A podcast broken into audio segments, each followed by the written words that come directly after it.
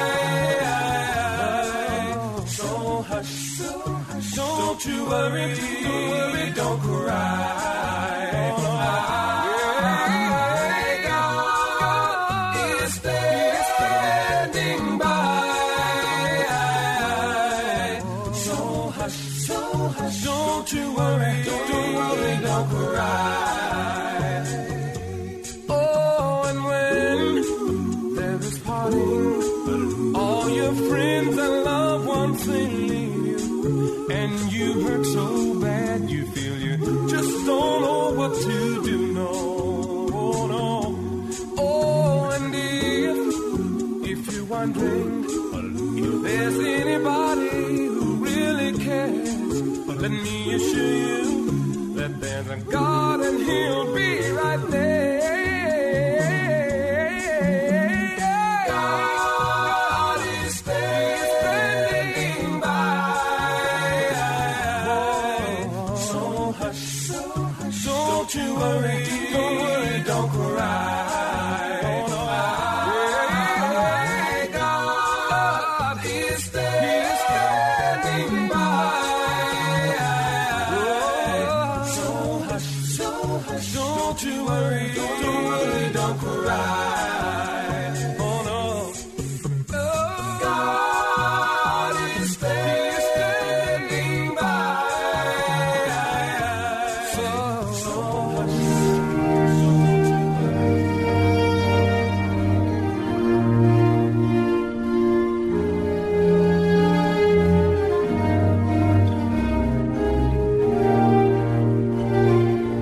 Better to dwell in the wilderness than with a contentious and angry woman or man.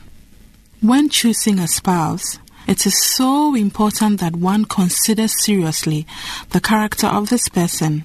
Giving all the evidence about the character of this person and all the counsel available, one should then ask, Will I be content and happy living with them for the rest of my life? Often people marry in a bid to escape loneliness. loneliness. Then they wish to divorce to escape the marriage. It is so essential that prior to marriage, a person seeks wisdom and counsel in regard to their choice of partner. A course of premarital counseling will not go amiss for, as I once read. Some wish they could marry, while others wish they weren't married. Don't get me wrong. Marriage can be a great life adventure of ups and downs and of mutual growth and love. Marriage is about much more than escaping loneliness. It is about companionship and compatibility. But marrying in haste to escape loneliness while misjudging the character of the individual will prove to be disastrous. Thus, the proverb portrays being alone, peaceful, and contented as more desirable than being in a relationship where there is no contentment or peace. God richly bless you.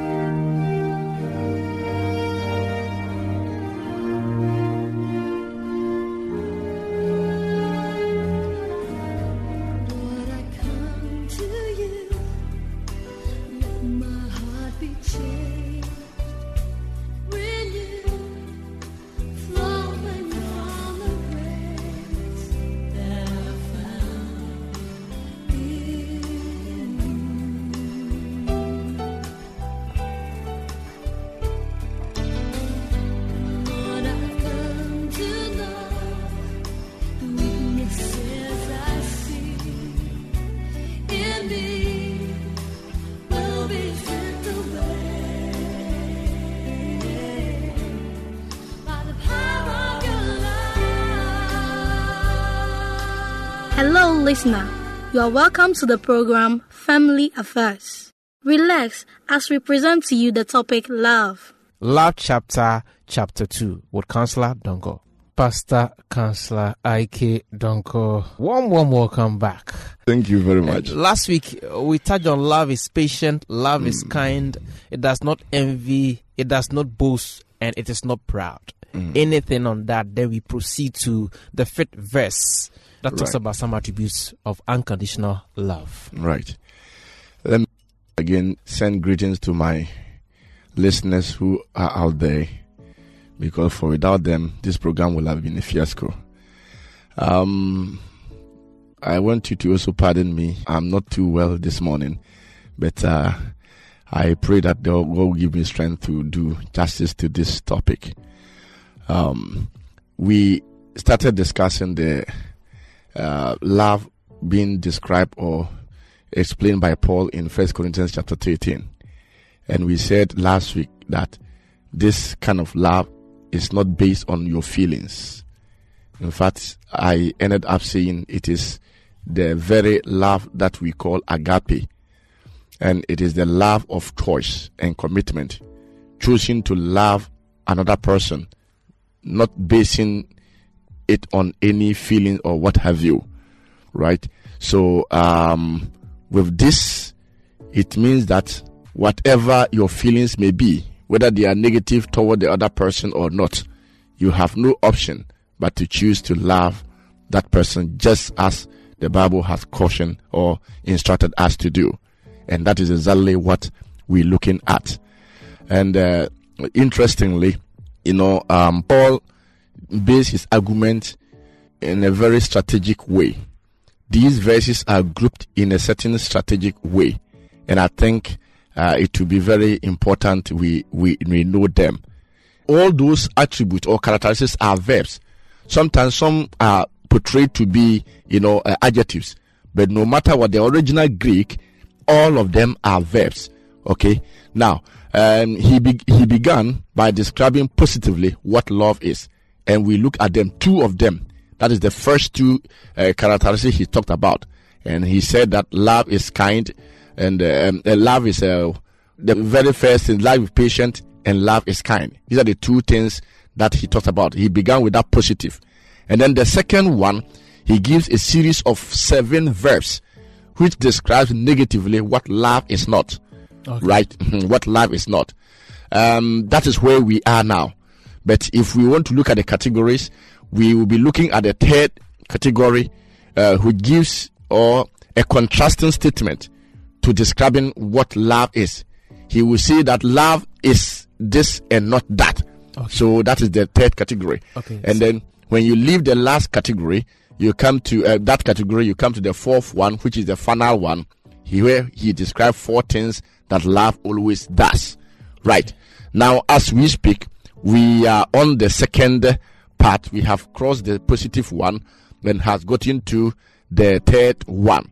Uh, you asked that I just give a quick um, reaction to what we talked about last uh, week. Long suffering is patient. So we talked about it last week, and we're saying that these are attributes of God, right? And whoever uh, professes to be a Christian must automatically possess this attribute or uh, qualities. So it's a choice which must be inculcated into ourselves. So failure of this love means that we are short of some qualities as far as Christianity is concerned. Patience, God Himself is love, He's patient, right? The Bible says, especially in Second Peter chapter 3, verse 9, that the Lord is not slow or slack in keeping his promise, as some understand slowness or slackness. He is patient with you, not wanting anyone to perish. For the reason why God hasn't come or you you are still alive is that God doesn't want anyone to perish. In spite of all that we're doing negatively, God still makes sure that we will all come to repentance. That is the long suffering attribute of God. And God expects that we all will have shame. We also look at kindness. In fact, um, God doesn't need anything that you go to show him kindness. So for God to tell us to be kind means that um, we should show kindness to some of his other children. Okay. In other words, we should do this kind act to our neighbors and people around us. So as you do that to our neighbors, you do that to God as well. And that is the meaning of being kindness. And that you cannot run away from it. We went to the negative aspect, which began uh, with verse 4b, right, to 5 thereabout. And we were trying to look at um, what love is not. What love is not. Now, they are also grouped in categories. The first category has to do with envy, uh, boast, and then proud, right? And I we dealt with some uh, aspect of them yeah, last week, and we're saying that enviness uh, is a character which um, tell everyone that the person who possesses it don't have love. Okay, so to envy here means that to really have strong feeling or desire for what someone has that you don't have. That is enviness. To have a desire, strong one, for what someone else have and you don't have. The opposite is the boasting. The boasting is having the desire for people to know what you have and that they don't have. And that is the boasting here. And both of them are negative. If you possess this character, it means that the agape love is not in you. At the end of the day, when you put these two together, they will give birth to what we call pride. If you put them together, they give birth to what we call pride. You know, I said earlier on that these are general uh, explanation to day-to-day life and activities, but they are applicable to our marital relationship as well. And last week we tried to also, you know, narrow it down to relationship. And just as it is um, described here, if you there are people. Someone was telling me after last week that uh, discussion that how can uh, a wife or husband uh, envy the partner? I say, wow, you've not seen it. It is happening everywhere. Uh, people think that it is not possible for a wife to envy the husband or husband to envy the wife. In fact, under normal circumstances, that is what is supposed to be. But if you go out there, you will see that it's happening all the time. Why is it happening? Because people have neglected the very principle that brings the man and the woman together. When Bible says that you are one and not two, we still want to refuse. And if you refuse that the two are or shall be one, you continue to have separate life even right in your marital home and this enviness could crop in. Under no circumstance should this happen in marital relationship. If it should happen, it means that you can never demonstrate any love out there. If your wife who sleeps by you, you can envy her, it means that you can envy any other person. And that is how serious it is. You just listened to a discussion on the topic love. A continuation will be brought to you later.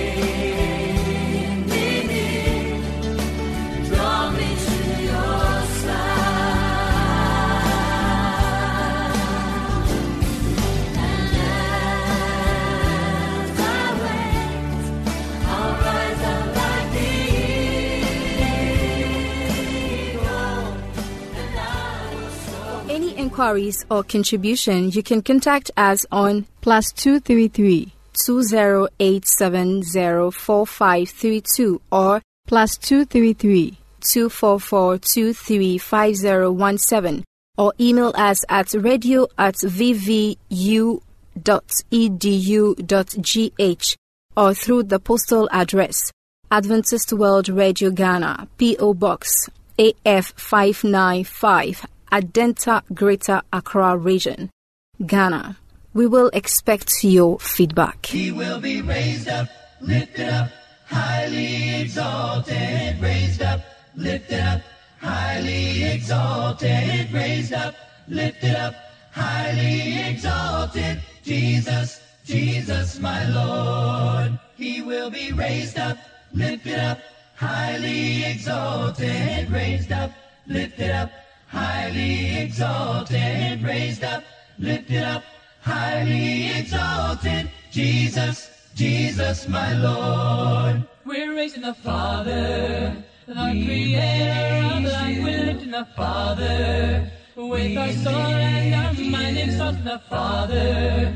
All the glory deserved. We're praising the Father. With our lives we will serve. He will be raised up, lifted up, highly exalted, raised up, lifted up, highly exalted, raised up, lifted up, highly exalted. Jesus, Jesus, my Lord. We're raising the Savior, our Messiah and King. We're lifting the Savior, and His praise as we sing, exalting the Savior.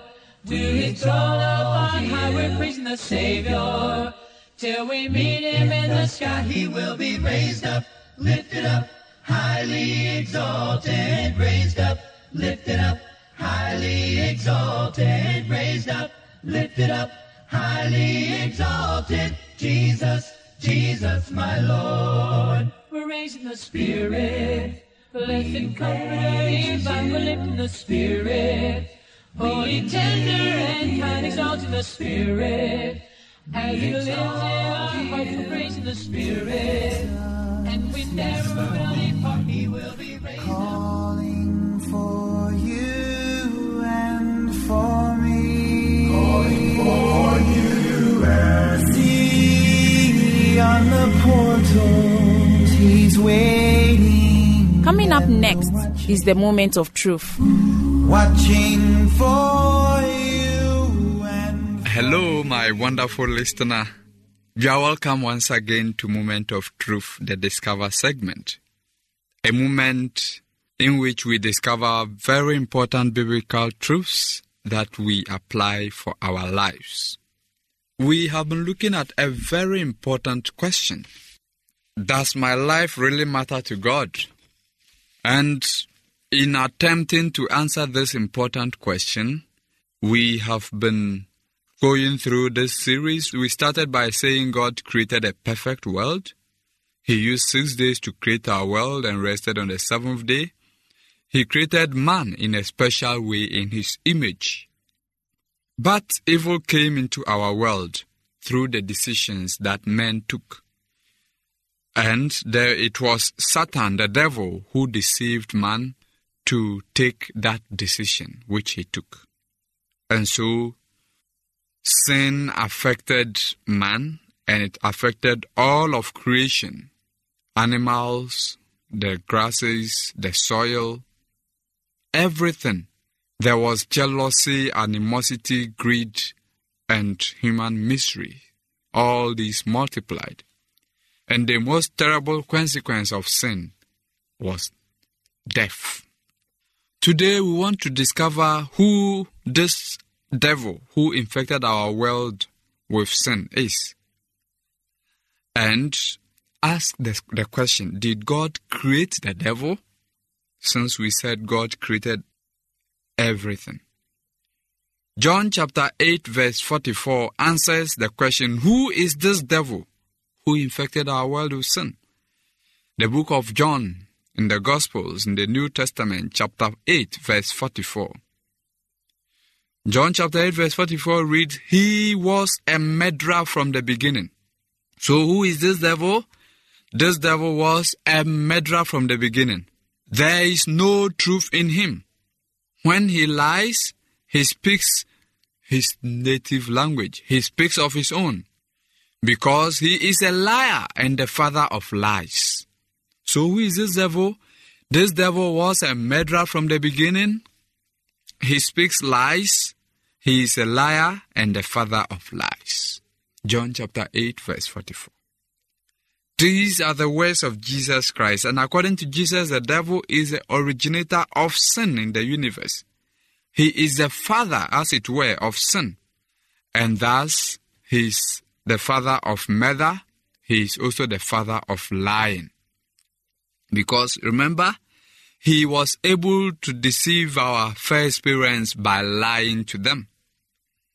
Thomas Carlyle, the great English philosopher, once took Ralph Waldo Emerson through some of the worst streets of London's East End. As they walked along silently, observing the wretchedness and evil around them, Carlyle finally asked, Do you believe in the devil now? Why did he ask a question? He asked a question because the devil is the one who is noted to have caused the wretchedness and evil around them. And so that was a big question he asked. Do you believe in the devil now? Yes, of course, the devil does exist. But the question comes again Did God create a devil? Did God create the devil? And the big answer is no. God did not create the devil. A good God cannot create a devil. Yet the Bible states that the devil, along with the angels he had deceived, lost their place in heaven and came to our world.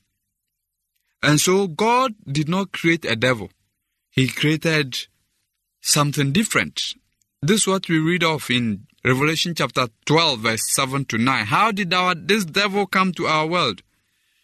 Revelation chapter 12, Revelation, the last book in the Bible, chapter 12, verses 7 to 9. And there was war in heaven. Michael and his angels fought against the dragon, and the dragon and his angels fought back. But he was not strong enough, and they lost their place in heaven. The great dragon was held down, that ancient serpent called the devil or Satan, who leads the whole world astray. He was held to the earth and his angels with him. So that was how he came. But how did the devil get into heaven in the first place? Ezekiel chapter 28, verses 14 and 15 tells us that you were anointed. In fact, these words are to the devil.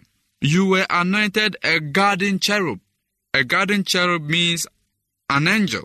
For so I ordained you. You were on the holy mount of God.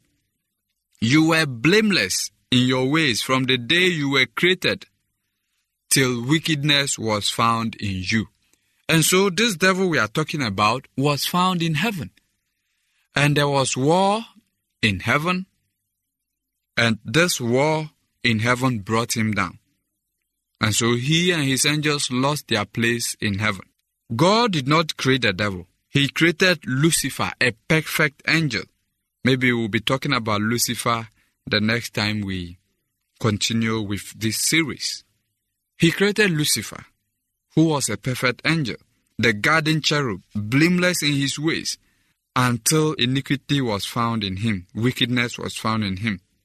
Lucifer was one of heaven's leading angels, standing next to God's throne. But then, this Lucifer we are talking about sinned. Wickedness was found in him. And so he was expelled from heaven. Once he was expelled from heaven and posing as Adam and Eve's friend, he became the deadliest enemy of all humanity. When he was expelled from heaven, he went to Adam and Eve in the form of the serpent and went as a friend. He went to tell them good news that by eating the fruit they will be wise as God, not knowing he was rather the enemy. We'll be talking about how and why Lucifer, this perfect angel, became a sinner, how he came to sin the next time we continue with the series. But until then, you've been listening to Pastor Josiah Ando, AWR Ghana. God bless you.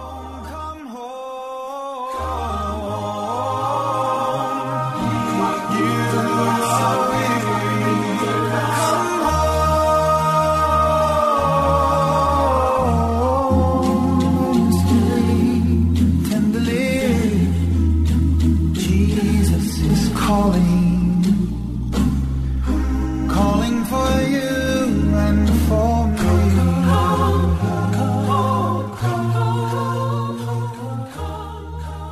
Thank you very much for staying with us once again. You can reach us on plus two three three two zero eight seven zero four five three two or plus two three three zero three zero seven zero five one zero five eight or email us at radio at vvu.edu.gh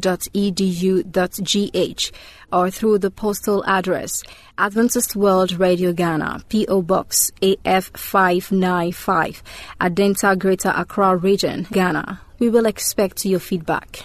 AWR Ghana, voice of hope.